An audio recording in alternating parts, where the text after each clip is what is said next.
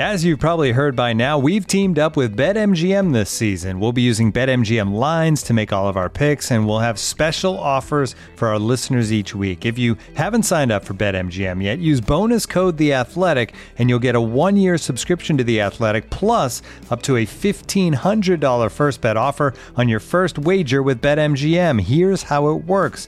Download the BetMGM app and sign up using bonus code The Athletic. Make your first deposit of at least $10, place your first bet on any game, and claim your voucher for a one-year subscription to The Athletic.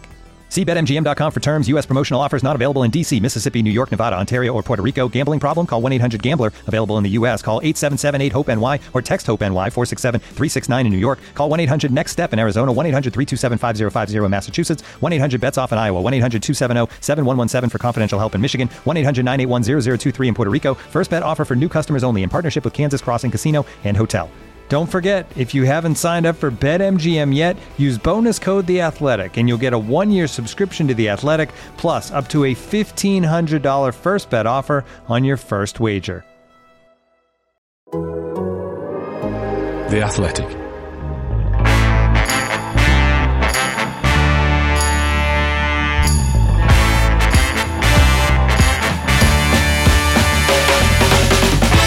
Hello and welcome to the weekend preview on the Athletic Football Podcast, sponsored by Bet365. I'm Dan Bardell, and today myself and George Elek will preview the best of the weekend's Premier League action alongside Bet365's Steve Freeth. Not even going to go in with the usual chit chat and ask either of you how you are because there's a lot of good games on the TV this week and I want to preview them and get into them with you. But what I will do is say, remember you can sign up to The Athletic and save 33% on access to the best newsroom in sport. So that's just £3.33 a month for an entire year. All you got to do is head to theathletic.com slash footballpod and you'll be able to take advantage of that offer. Game one, Watford v Norwich, Friday night football, another blow to George in his EFL career.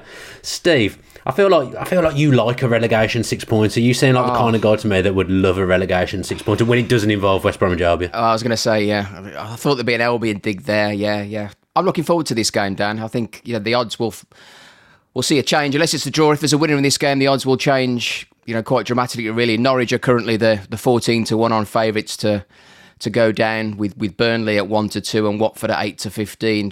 Should Watford win, I could see them lengthening to around four to five, so a little bit closer to even money. Or Norwich will be around the 25s to one on chance as well, but.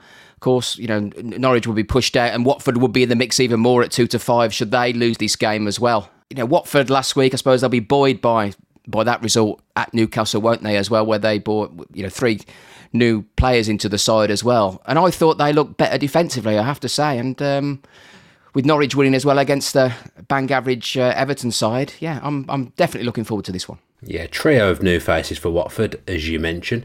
George, do you know anything about Samir, Hassan Kamara, or Edo Kayembe? Are they people that have been on your radar? I know more about the players who played for Watford last season in the Championship, and this does kind of feel like it's a, a bit of a game where, um, you know, in my EFL work that you mentioned, I'm probably going to be covering at least one of these teams next season, having covered them both last season, and, and the winner of this is going to have a pretty significant advantage when it comes to staying in the Premier League. But no, I'm not going to sit here and lie. I'm not going to lie to the listeners and pretend that I'm a, an expert on these three players. But I did watch the game and watch these three players, and they all impressed, and that's important. You know, it's only one game. Um, but all three of them looked to be a bit of an upgrade, and it was Newcastle. Although Newcastle now, you know, it's a, it was still a, a big game away from home, uh, and they got a, an important point having been behind. Um, the one who impressed me the most was Edo Kayembe, who played played in centre midfield, and he looked like a player who's just a bit of an upgrade. You know, we've seen Tom Cleverley there for, for much of this season, and no no um, disrespect to Cleverley, who's been a decent player for Watford over the over the last few seasons, but he looked like an upgrade. Someone who's very able to get around the pitch, very good passing ability, able to to kind of set Watford off on, on attacks whilst also being very tidy. But all three of them, you know, I think Watford fans have been pretty happy with their business so far. Watford's owners for all of the mistakes they've maybe made um, in the past and their willingness to sack managers often when it's really mattered in the past. The recruitment has been on point in January when they've needed needed it to be so. You know, their their European scouting network is very very strong, and we're seeing that now. So, I, I would upgrade Watford as they stand with those new players in the side from what where we had them in the first half of the season, and I, and I think this is a great opportunity for that side to show and those players to show what they can do. Um, you know, they, they didn't drop points away from home against a relegation rival. Now at home against one, it's going to be very important they pick up all three. Steve, I said this on the Totally Football show yesterday. I think I think Watford have won for seven games. Now Ranieri's still being in a job at a normal football club. That's the equivalent of being given three to four years. That's like I'm so shocked he's still in a job. Yeah, it is. Uh, yeah, particularly at a club like you know Watford, who are, who are perceived to be you know they you know joking about you know how many managers they can get in in a season, and the fact that just to struggle, just just to draw games, let you know, let alone win as well. I, I suppose you know with the window that he's had and the new players and whatever, and, and these runner games coming up that they've got he's going to be given a further chance. You know, particularly you know Norwich and they got they got Brighton and your boys as well coming up to it before quite a sticky run as well. Uh, I've never been totally convinced by, by by him, but of course, yeah, I suppose that Leicester City win as well would would. Uh, would tell me to shut up about it, yeah. But it's going to be interesting. Wasn't a bad time achievement, for that was Watford. it? Yeah, come a bit of slack, Steve. I mean, Yeah, anyone yeah. in the Premier League, not a big deal. Exactly. Big deal at all. exactly that. just the just the greatest achievement in football history. But um, it's uh, yeah, it's interesting because this is it's one of my not pet peeves, but it's something I'm always careful with because it's easy for us as as people who watch uh, a lot of football but aren't fans of a side. You know, you look at the results and you look at the the league table, and you can jump very quickly to conclusions when actually fans of the club themselves will tell you that a look at you know look at their their their page of their results doesn't really tell the full story here. And I think that's the case here with, Watford and Ranieri because the level of performance when he first came in were immediately so much better than what they had previously under under Munoz. And it was just a frustration for Watford and a frustration for their fans that those performances came against Chelsea, um, came against Leicester, and, and were games, and even in the Man City game where they retreated and played very deep. You know, the the the uptick in form where we probably would have seen the fabled new manager bounce came against sides where Watford were going to have to improve so much in order to get results. It was never really going to happen. Now they haven't been as good um, recently until the game against Newcastle, where we might see a bit of an up to up upturn in fortunes. But I would just, yeah, I would say that anyone who who's looking at Watford and sees the run of run of defeats, there has definitely been an improvement. Ranieri certainly has Watford fans more on side than the previous manager, and, and crucially, they want him to be given a chance. So we're going to see now with an im- improved squad. And probably this game. I mean, this game on Friday night is going to be the, the proper test. Where if, if Watford get beaten at home by Norwich, that will be a, a very marked dip in terms of what they've done so far. And then question marks probably will be asked of Ranieri. But but at the moment, I think there's still enough. He's got enough credit in his locker for some previous performances, mixed in with the with the uh, improved recruitment that he should be okay for the time being.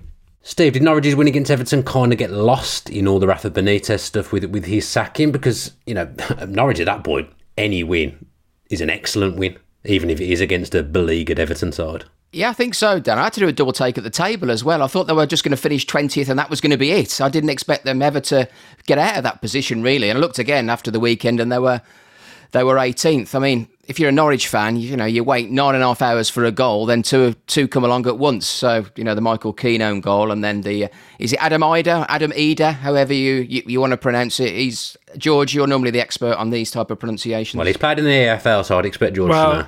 I was I was Ida initially, and I think I might have been wrong. I think it might be Ida. I think we're set for a.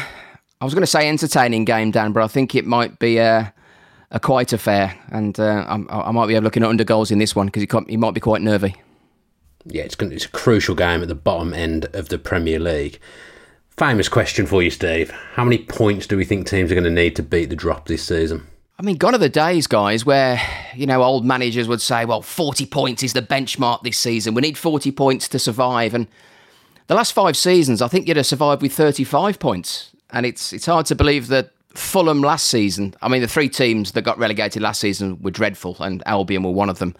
But Fulham only got 28 points when finishing in 18th spot. That's the lowest ever for a team finishing in 18th position. So we've got a market of uh, over or under 27 and a half points for the team finishing in 18th. And we're 5 to 2 for under that. So a new record after last season. So yeah, we're not expecting the bottom three with all those games in hand not to get anywhere near that magical 40 at least anyway.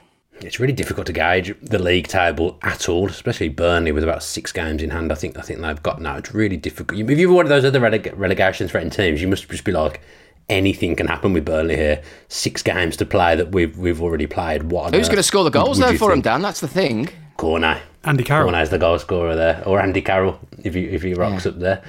What's your tip for the game, George?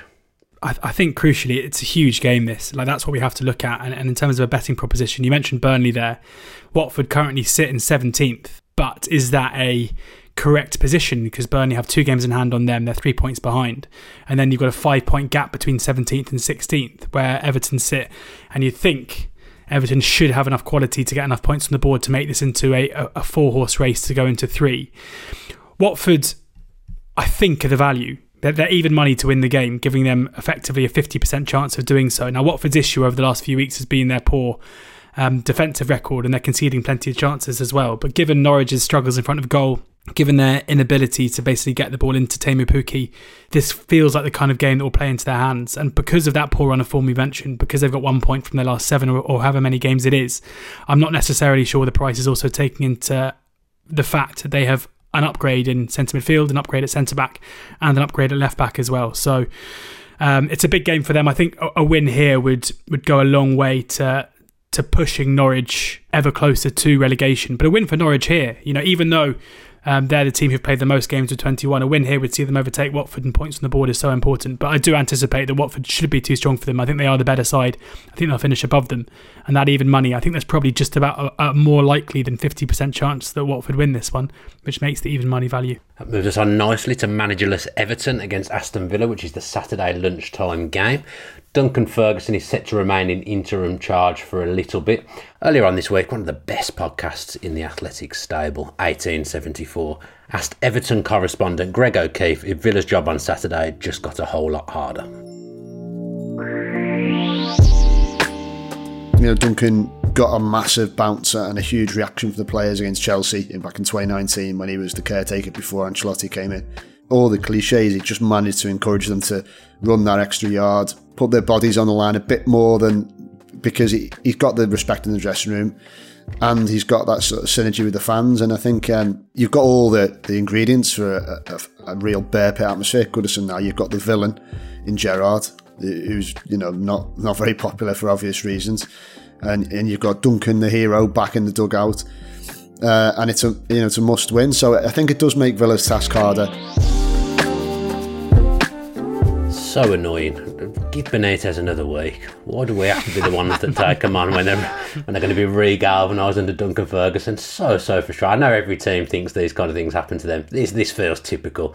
Not happy at all. It's it's a completely different game now, isn't it, Steve? Yes, it is. Yeah, uh, we are struggling to split you though. I think yeah, you, you yeah, you're still favourites to win the game, Dan. I've just checked the latest prices, and you're eight to five to win at, at Goodison Park. But I mean, so many Everton fans or football fans in general, when they say, "Yeah, we told you so," we knew that was going to happen. It was both for both parties, really, and I just wonder whether that type of manager now has had their day. I mean, he got rid of the medical staff. The director of football went. Lucas Digne went, and and, and, and finally hit. Crazy yeah. the Lucas Digne going the week before the manager gets the sack. Utterly, absolutely baffled me that did. Yeah, utterly bizarre. And I know it worked well at the start, and he's papering over the cracks. The 1.7 million that was spent on Townsend and Gray, and, and everything they hit turned to either went in or it was an assist, and they looked like 50 million pound signings instead of the 1.7 million that they'd spent. And Doucouré looked one of the best box to box midfielders in the division as well. I don't think Pickford's been as good this season and they've scored 19 goals in 19 games. So, yeah, big dunk, big chance for him now to to put his stamp on it. And you know, who knows? Everton aren't going to get relegated around seven to one. They're not going to go into Europe. Why not give him a run as the manager and see where they go? There, there are a lot of issues with the squad itself, and I wouldn't be, you know. Duncan Ferguson feels like the kind of appointment where Dan, you are uh, in a bit of trouble. It feels like the kind of appointment where he might squeeze a little bit out of a side in the, in the short term. But to expect him to be an upgrade with the same group of players than Benitez, I think is pretty fanciful. And whoever does come in is going to have a, a difficult time making this squad and this team any better than a side just outside the, the relegation zone. And if the likes of Watford or Newcastle or Burnley with their games in hand do go on a run, I think Everton are there to be shot at. So, I mean, Calvert-Lewin's return to, to, to fitness is obviously huge. If he returns to form, that will be a big, big boost to them. Um, but they've lost Digne, and there are a lot of players there out of form. So I'm I'm still pretty concerned. If I was an Everton fan, yes, I know they're delighted to see the back of Rafa, and it was it was an appointment that never should have happened given his his his history with their arch rivals. Um, but he is proven enough to be at the very worst capable that I, I can't see suddenly the shackles being off and Everton going on a on a big run to finish the season. Just got even more toxic week by week and probably way more toxic than you even ever could have predicted at Everton under Benitez. I don't think it could have got much worse. Steve, I'll come to you for this. Are Aston Villa in a bit of a false position? Are they a lot stronger than where they are in the league, 13th? You've lost 11 games, Dan, haven't you? Uh, yeah, as, I, as I've picked All right, up. Steve. I know, I know the stats, thanks. as I picked up last week. Yeah, I was I was cursing Villa a bit uh, last week because we we have an offer where you go two goals ahead and we pay out. So we paid out on Manchester United uh, winning the game when they went 2 0 up. So that was over 2 million quid. So. Um, oh dear. Yeah, so yeah, we paid out on that, but it's I know you, you paid out, didn't you, Steve? That was out of your pocket, wasn't it? Yeah, no, not all of it. Um, but as uh, you know, taking half. taking my baggy's hat Half the bonus. f- firmly off. Um, you know the the impacts of Coutinho when he came on the, you know, 15 touches, two shots on target. Also Lucas Digne as well. 25 touches in the final third. He had two shots. He created two chances. The crowd, you know, got behind Villa as as they always tend to do whenever I see them or listen to them on the radio. Um, to be honest with you, Dan, and, and you could just sense it um, in the second half there that they were going to come back. Listen, Villa are 25 to 1 to finish in the top six and evens to finish in the top half. I think Aston Villa do finish in the top half this season. And clearly, with you know, talking about more signings by the end of the window, I don't know whether the Suarez one is true or fanciful, or, or Gerard's going to get the band back together. Andy Carroll's available. Um, then we'll, you know, we'll see what happens. But it's, um, it feels exciting times to be a Villa fan at the moment, and that hurts. Yeah, it's definitely exciting, especially when you think about where Birmingham and West West Brom are. I think you know you must hurt the fans, as as you just said. don't think Luis Suarez will be rocking up at Villa anytime soon. I'd be very very surprised if that happened. I, did- I was very confident on Coutinho, and I did come on this podcast and, and say, and Steve scoffed at me, but I was right, and Steve was wrong. Where were you? Um, I was going to say, where were you for the for the comeback? Because we know we, we know you weren't there. So talk, talk us through how you followed it. I was sat in a restaurant. Unbelievable. Loyal fan. That's what loyal fans do: sit in restaurants. I felt yeah, very with much the like, team I felt very much like Steve. Must feel like at the That's what you football do at actually. stadiums normally, Steve. So yeah, bringing me food. it felt very much the same. But I was aware of what was going on. I was aware of what was happening. Very, very pleased to see them get back to 2 2. As I say, I don't think Luis Suarez will be coming through the door, but one I think who might is Nat Phillips to add competition at centre half at Villa Park. Well, you know your stuff, Dan. I know I was joking with you last, you know, last time about Coutinho, but uh, yeah, it'll be a good acquisition for you as well. Yeah, I don't see him breaking up the Konsa and Mings partnership, but he, we need another centre half, so he'd be one I'd expect to see through the door. I think this will actually be the game of the weekend. You quote me next week. I think this will be a really good game on Saturday at Goodison Park. What's your tip for it, Steve? Well, now you said that, Dan, I'm going to go for nil nil. How about that? Yeah, oh, I got a few of the I got a few of the cup sets right. Got a Yeah, yeah, you did, yeah. right, Steve. yeah, yeah, no goal scorer at nine to one. It is no Dan Lucas Digne. I'm going to stick with him. The way that he got forward last week impressed me, and uh, I'm interested to see his react the reaction he'll get actually at Goodison Park on this. Um, I'm going to go for him to score any time at a double figure price because he, he hasn't. I think the last time he scored was was 2019, so it's been a few years since he scored a, a, a Premier League goal. So yes, I think uh, he's tempting me. Jeez, I think the Everton fans would be seething if that happened. It would just sum up the way things have been going for them at the moment. Looking for an assist with your credit card, but can't get a hold of anyone? Luckily, with 24 7 US based live customer service from Discover, everyone has the option to talk to a real person anytime, day or night. Yep, you heard that right. You can talk to a real human in customer service at any time. Sounds like a real game changer if you ask us. Make the right call and get the service you deserve with Discover. Limitations apply. See terms at discover.com/slash credit card. This episode is brought to you by Michelob Ultra, the official beer sponsor of the NBA. Want to get closer to the game than ever before? Michelob Ultra Courtside is giving fans the chance to win exclusive NBA prizes and experiences like official gear, courtside seats to an NBA game, and more. Head over to michelobultra.com slash courtside to learn more. Right then, before we continue with the podcast, please remember that if you are going to have a bet this weekend, make sure that you do so responsibly. George, you've got some helpful tips on how to make sure that we do just that. Yeah, it's important to us that the listeners of this podcast are in control of their gambling. This is a podcast for those who are 18 years of age and older. Please ensure that you are only staking what you can afford to lose and do visit begambleaware.org for any information to ensure that you're gambling responsibly.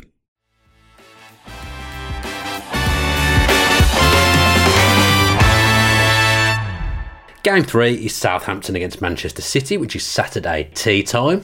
Let's put James Ward Prowse under the spotlight then, guys. George, where does he rank in terms of all time Premier League free kick takers?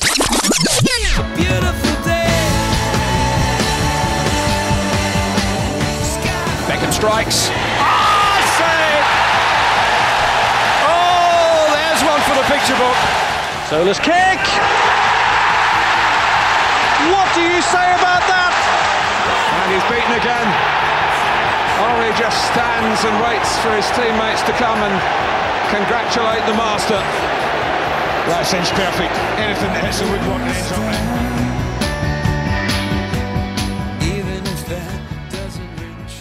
Been thinking about this a lot over the last 24 hours because, I mean, it was an incredible hit on the weekend in, in what was obviously a, a poor performance and, and, a poor result for them.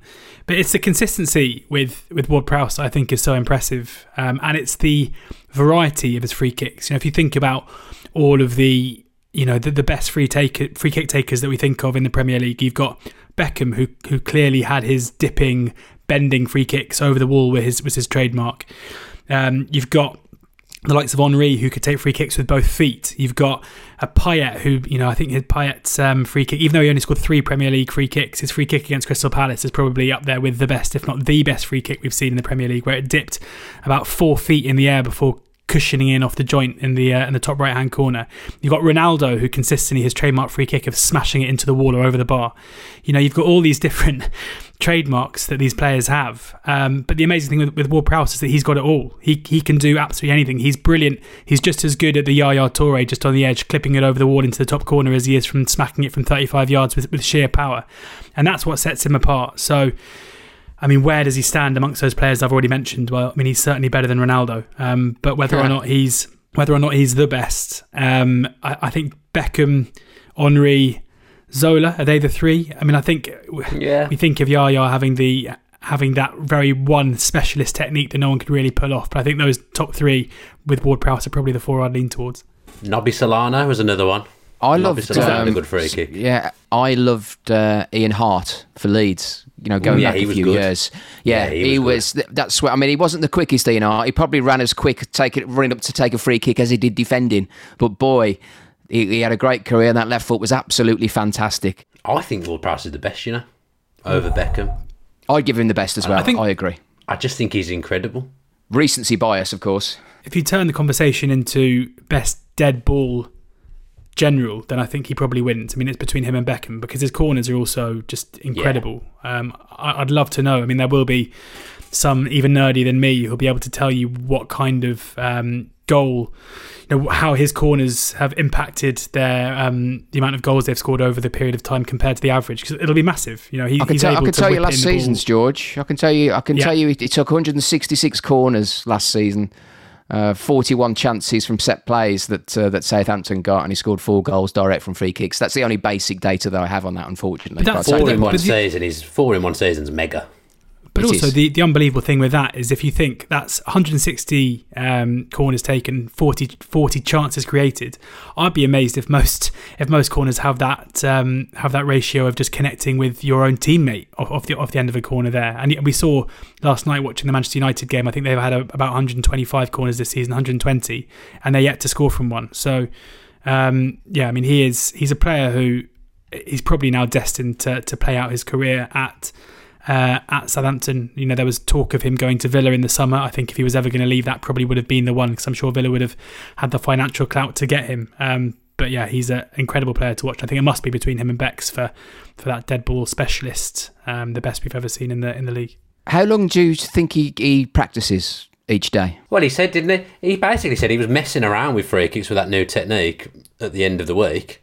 And he just thought, I'd try it in the, in the Premier League game. He fires it in, absolutely incredible free kick, just from messing around in training, trying a new technique. To, to If he only started trying that this week and he's pulled it off in the Premier League game, I think that tells you everything you need to know. Staying with Southampton, the Athletic are reporting that Armando Broja is unlikely to continue on loan at Saints past this season. Good enough to warrant a big bid from Southampton, probably, but is he good enough to fight for a place in the current Chelsea attack? George, bearing in mind, you know, Tammy Abraham's been sold recently because he wasn't good enough. Is Broja going to be good enough? I really like him, actually. I think he is the perfect striker to be second fiddle to whoever is the main striker at Chelsea. And Chelsea have played an absolute blinder here because before loaning him out to, to Southampton in August, he signed a new five year deal in July. And that means because not many players, especially not a 20 year old who's already sh- proving himself to be good enough to play up top for a team in the Premier League, are, are going to want to go and be play second fiddle to another side. But as we saw with Tammy Abraham, given he signed this new long term contract, one of two things happens. Either he has to make do with that, especially with, with Romelu Lukaku being at the club, even though he's not in great form, he'll always be second behind Bro- or they have to, someone has to spend an extortionate amount of money to to get him, and, and that's where I see him being. Uh, you know, he, he's obviously very good. He's he's proving himself now. Chelsea will be over the moon with the kind of form that he's showing at Saints at the moment and his popularity there. And yes, probably he'd be better for his own development to continue playing. But I I've got a feeling he'll be at Chelsea for a few years yet. Um, never probably being that number one striker, but certainly a very effective player for them to have uh, and to be able to call upon. Because at the moment they don't really have that. You know, you look at, at Lukaku, whether he's been out of the team because of um, form, fitness, or interviews with Sky Italia, um, they haven't had a, a, player to be able to call upon to play that role. You know, Havertz has played a fair bit up top. Uh, he's only scored two goals this season. We've seen consistently that Timo Werner is not the man to play through the middle. And I think Chelsea fans and Chelsea would probably quite like to have him for the second half of the season to play that role. But he'll be at Saints till the end of the campaign, and then they'll have a decision to make. Do they want to buy a player from Chelsea on a four-year deal who they'll be happy to keep, or will they have to turn their attentions elsewhere? Yeah, Sam Lee's been writing about Kevin De Bruyne, who was decisive in City's win over Chelsea last weekend, but Pep has once again highlighted his struggles against teams who defend with a low block. Even as good as he is, is he showing a willingness to adapt his role recently in a more patient City team, Steve? Uh, well, yeah. I mean, I was there after on Boxing Day to to see him, and it was a pleasure to. You, you've not mentioned that Boxing Day to watch to, to, watch that to watch that uh, game, and it, uh, Dan, he's into second favourite now for for the PFA award. You know, really? so yeah, I know it's. Uh, yeah, I mean, he's won it the last two years as well. It was a surprise to me. It feels like he should be a, a double figure price for it as well. He's only started 11 games this season and exactly. played a, and played a thousand minutes, but he's still He's still managed 40 shots and six Premier League goals. He's averaging over three and a half shots per per 90. The one thing that surprised me was just just one assist. And if you look at the last two seasons, he's got 12 and, and, and 20. And, uh, you know, you know, reading up on it, he seems to be putting fewer balls uh, into the box. I think you could argue that well, they don't have a number nine, so so why bother? But his uh, expected uh, expected assists is over four so um, I think that might change uh, pretty soon as well. And, and, let's remember he had a pretty bad uh, COVID as well quite recently, so he's coming back to fitness as that. But uh, Kevin De Bruyne for me would still be one of the first names on the team sheet. Another City win potentially kills the title. What are the latest odds with them double and treble wise, Steve? Yeah, well, they're sixteen to one on to to win the title, Dan, and they're and they're twelve to one to to win the treble uh, as well this this season. Um, they're also 12 to 1 to get 100 points in the Premier League as well, which they did before uh, back in 2018 when they reached that record tally by beating Manchester United by 19 points as well. So we don't think they'll get anywhere near that amount this season, but we still think they'll win the title clearly at 1 to 16. And George, how do you see this one playing out? Looking back at the games between uh, these two sides in recent years, with Hasenhüttl going up against um, Pep Guardiola's Man City, there've been there've been three that have been under one and a half goals. We've got the 1 0 win from Southampton last July. Uh, then after that, City went to uh, St Mary's and beat them in December 1 0. Then the 5 2 uh, at the back end of last season in March. And then a 0 0 draw at the Etihad back in September. So you got three games there that have been pretty low scoring and one which was an absolute goal fest. And I think given the 13 to 8 about there being under two and a half goals, um, we have to look at those four look at the 5 2 as being an outlier and assume there that not many teams have suffocated um, Man City's attack as well as Ralph Hasenhüttl's teams have on three occasions of the four. So, uh, I mean, yes, it could end up being a goal fest, and yes, an early goal for City would probably open it up. But there's enough evidence there for me to suggest that the unders is a little bit overpriced. This is a paid advertisement from BetterHelp Therapy Online. Do you ever get that feeling that you need to get something off your chest? We all carry around different stressors, big and small, and when we keep them bottled up, it can start to affect us negatively. Therapy is a safe place to release and discuss those thoughts and feelings, and to figure out how to work through whatever's weighing you down. And if you're thinking of starting therapy, why not give BetterHelp a try? It's entirely online and it's designed to be convenient, flexible, and suited to your schedule. All you need to do is fill out a brief questionnaire to match with a licensed therapist, and if things don't click, you can switch to someone new at any time with no additional charge. With over 1,000 therapists in the UK already, BetterHelp can provide access to mental health professionals with a wide variety of expertise in mental health.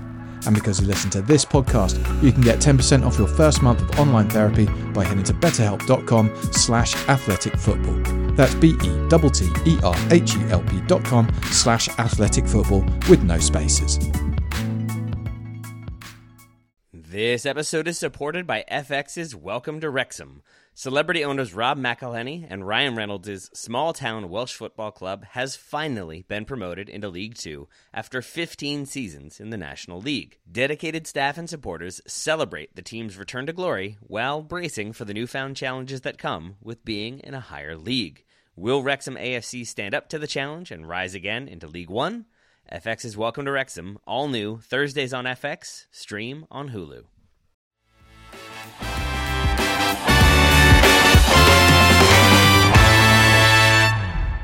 Palace v Liverpool is 2 pm Sunday, so another Chelsea loanee, Conor Gallagher. Another one who's probably good enough to actually battle for a place in the current Chelsea team, especially the form they're in at the moment. But Steve, you know him well. Oh, Better off at yeah. Palace, isn't he? Seven goals this season already, edging towards double figures. Yeah, brilliant, brilliant to see. Of course, he's playing in a better side than he than he did last season. Dan, uh, two goals last season, I think he got with us, and and two assists as well. You know, he's already had thirty five shots, fifteen have been on, on on target as well, and it's great to see. You know, he did. Uh, he was a. I was going to say box to box, but he didn't get in the opposition box uh, a great deal uh, last season for us. But you know, the amount of pressures uh, that he did. Um, you could tell he was he was closing down just like he's doing this season. He was actually third in the Premier League last season with 708 behind uh, Bruno Fernandes, maybe a little bit surprisingly, and Hojbjerg.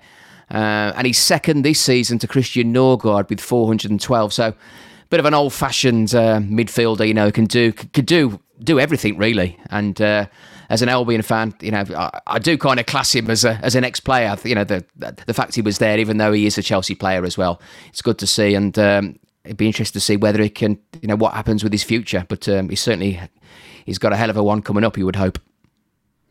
You, you've you've not moved on from him, Steve, but I'm pretty sure he'd like to forget that he ever spent any time. True. Yeah. I don't, I don't blame him. I don't blame him. I'm just wiping the tears away now, Dan, as we speak. George, Liverpool beat Brentford without their African stars, Fabinho chipping in with the goals. But as Caoimhe O'Neill has been writing for The Athletic this week, the defensive midfielder's fundamental role is to screen, not to score. Is he the best at what he does in the Premier League? I'm sure Rodri would have something to say about that, but arguably the best. How do I? I mean, how do I answer that diplomatically? Because they're both so good at what they do. I, I think Fabinho is probably more important to Liverpool than Rodri is to City, and that's no slight on, Rabin, uh, on on Rodri at all. It's more they have other players who can come in and do it. You know, I I mean, Fernandinho's done it well. It's been a while since Gundogan played that role, but we know that he has done many, many times very impressively as well.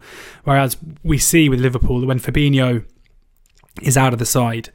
Um, they're missing so much. You know, we've seen Henderson try and play there. We've seen Thiago try and play there. They're both effectively wasted when they do play there because they want to be the player playing on the flank. Obviously, Thiago normally on the left, Henderson on the right, who are able to to be more progressive in possession and do less off the ball because that's where their strengths lie.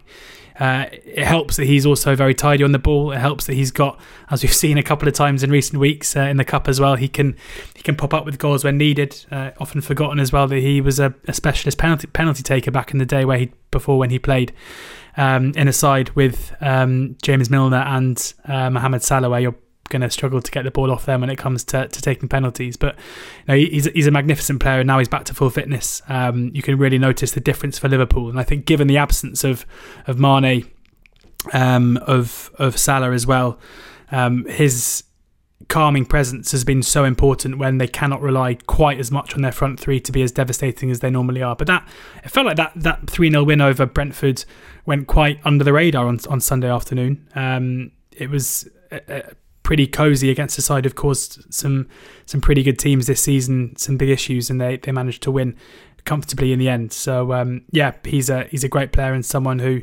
Liverpool fans are delighted to have back fit and firing in their team. Yeah, I think that got lost because everyone was so annoyed at the game that was supposed to take place later in that day, not taking yeah. place. So I think that's why it kind of got lost a little bit because we were all talking about a game that didn't happen. didn't happen. Stevie boy, what's your tip for this game?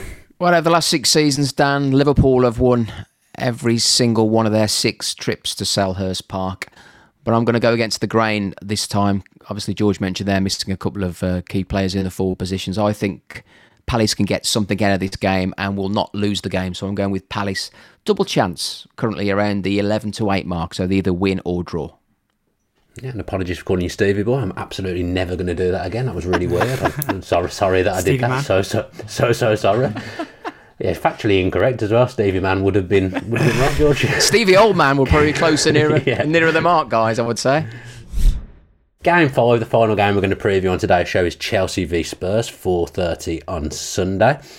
George, Chelsea embarrassed Spurs in the League Cup twice already this year. We are very early into this year as well.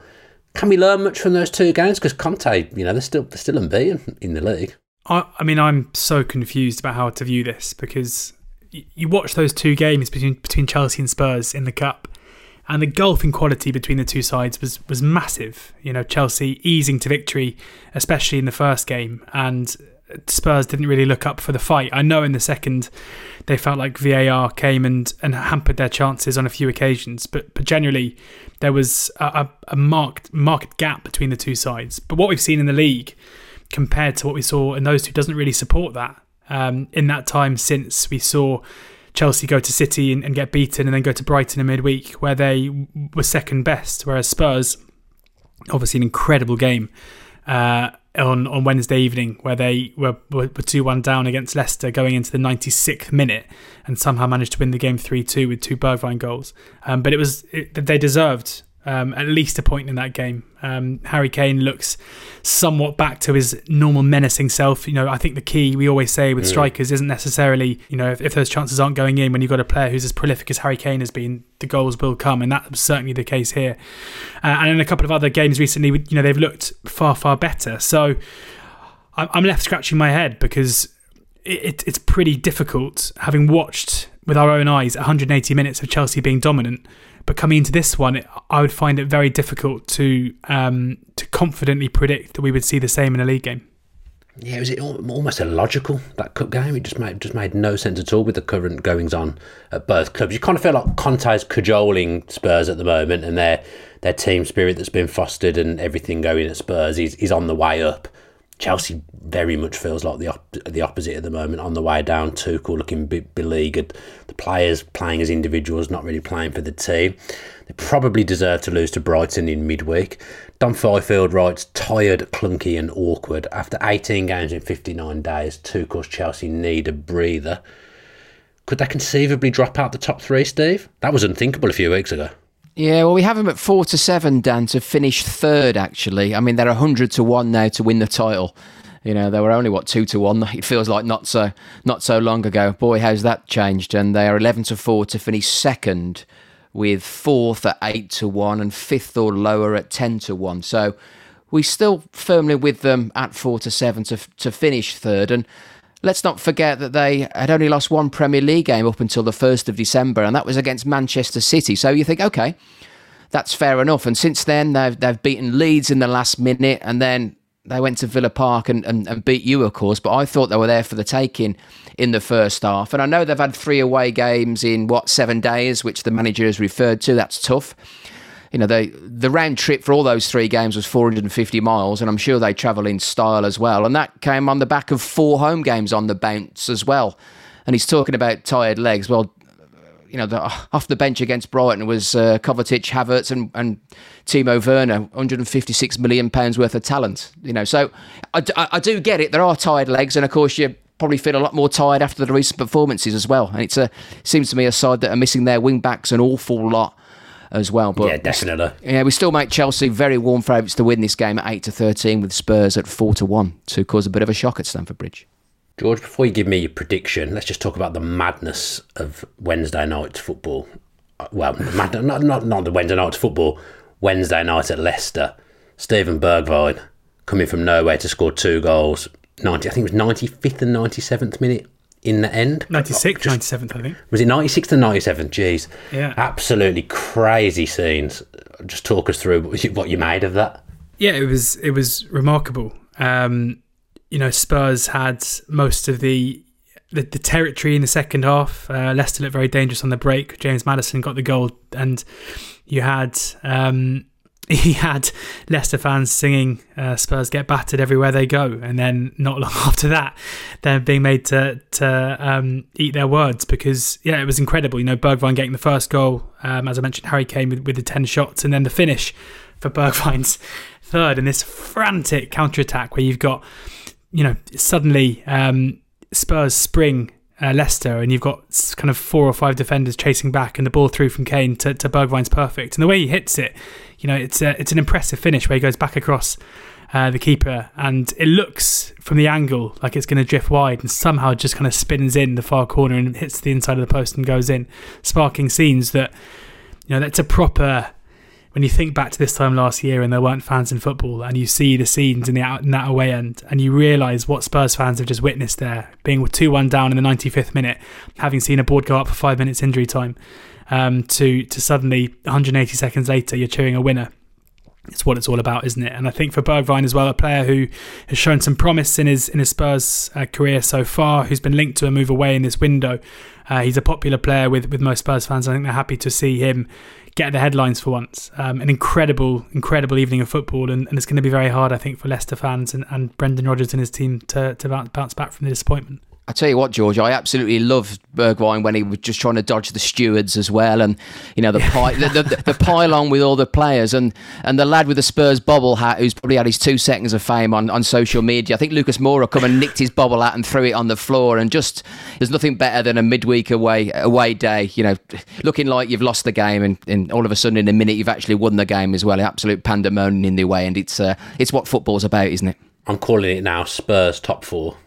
I make them the favourites for top four now. Thirteen to eight, Dan. I think thirteen to eight. They are they are fourth favourites with Arsenal at two to one, and they're four to five to finish above Arsenal this season. Mm, interesting. What's your prediction for the game? Well, as I said at the top, I'm, I'm, finding it difficult to make sense of this one. There's no way I'll be touching Chelsea at 8 to 13, but if it goes true to form of the cup games, then that could look like a, a bit of value anyway. But I think given what we saw from Kane, I, I, you know, we've said a lot. Conte is a manager who gets the very best out of strikers, and it's not often you see strikers getting ten opportunities to shoot. Um, Kane getting one goal, hitting the woodwork as well. If that's the same again, you've got to think that the market might be viewing Kane's poor form, and there might be a bit of value backing him to score, especially because Chelsea don't come into this in great form either. So I'm backing Harry Kane to score any time at eight to five. Um, you know, Lukaku is is ten to eleven to score first. Sorry to score any time. Uh, he's equally out of sorts, and I think Kane looks to me, you know, between the two, obviously Chelsea short price are more likely to score, but I think if Spurs are to get on the score sheet, there's no denying who's the most likely to do so. Just enough time for me to remind you that you can subscribe to The Athletic today and gain full access to all the brilliant articles as well as ad free versions of all our podcasts, including this one, for just £3.33 a month for an entire year. Go and do that now by visiting theathletic.com slash footballpod. And with the January transfer window in full swing and just under two weeks from closing, The Athletic are recording daily transfer shows, bringing you the exclusive news and insight on all the big deals from the best newsroom in the industry. The only place you can hear these podcasts is on the Athletic app or by subscribing to the Athletic UK Audio Plus on Apple Podcasts. You can start a free trial of that today if you haven't used one already. My thanks goes to Stevie Man and Georgie Boy, and of course, all of you for listening. Remember to hit subscribe so that you never miss a show. You've been listening to the Athletic Football Podcast. Have a great weekend and enjoy all the football. The Athletic.